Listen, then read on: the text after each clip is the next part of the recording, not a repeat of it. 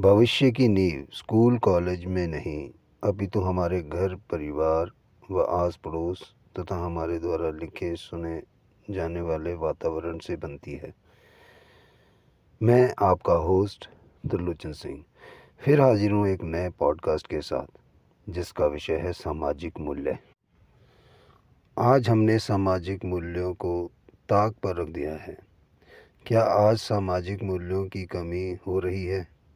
या क्या आपने इन सामाजिक मूल्यों को कम होते महसूस किया है?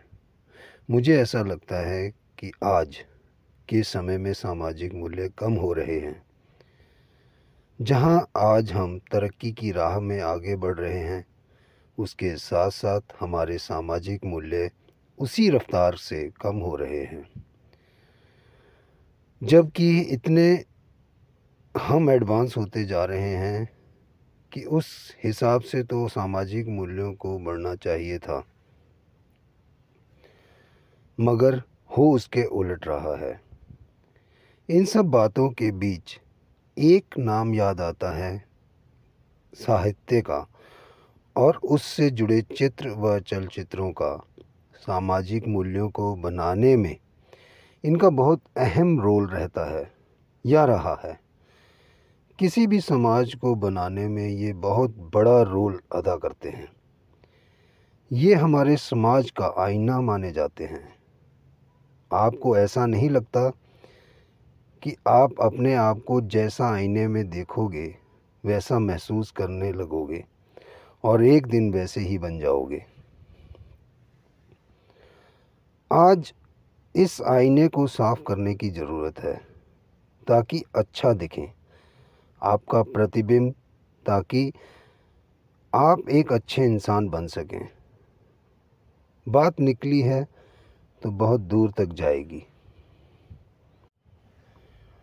और जानी भी चाहिए, क्योंकि समाज को अच्छा बनाना है और समाज अच्छा तभी बन सकता है जब उसके सामाजिक मूल्यों का मूल्य अच्छा व स्वच्छ हो।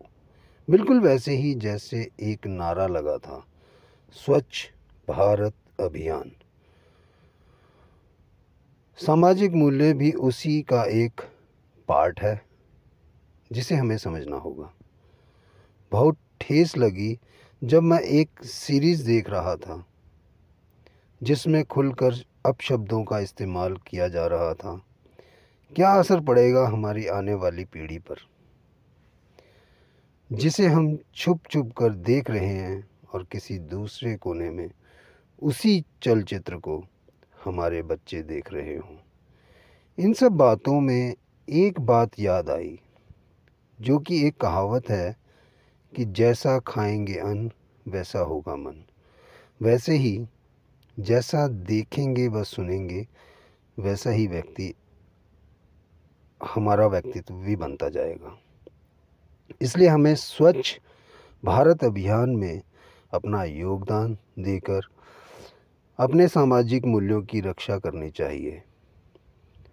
यह बहुत ही संजीदा मसला है।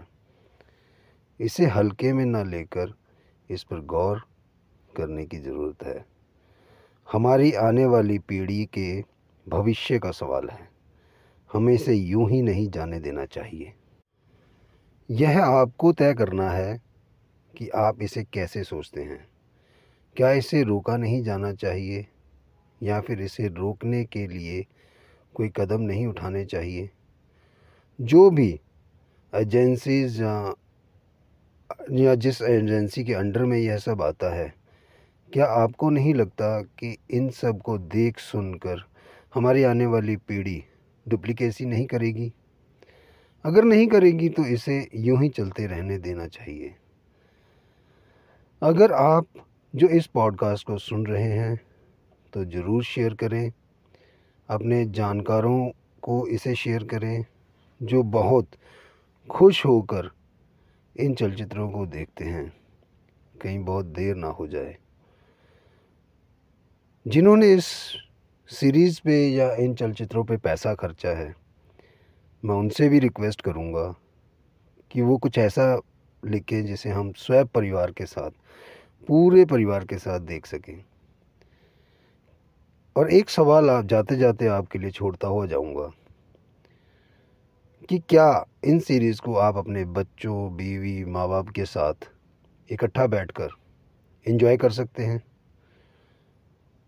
अगर कर सकते हैं तो शेयर ना करें। और अगर नहीं कर सकते तो ज़रूर शेयर करें।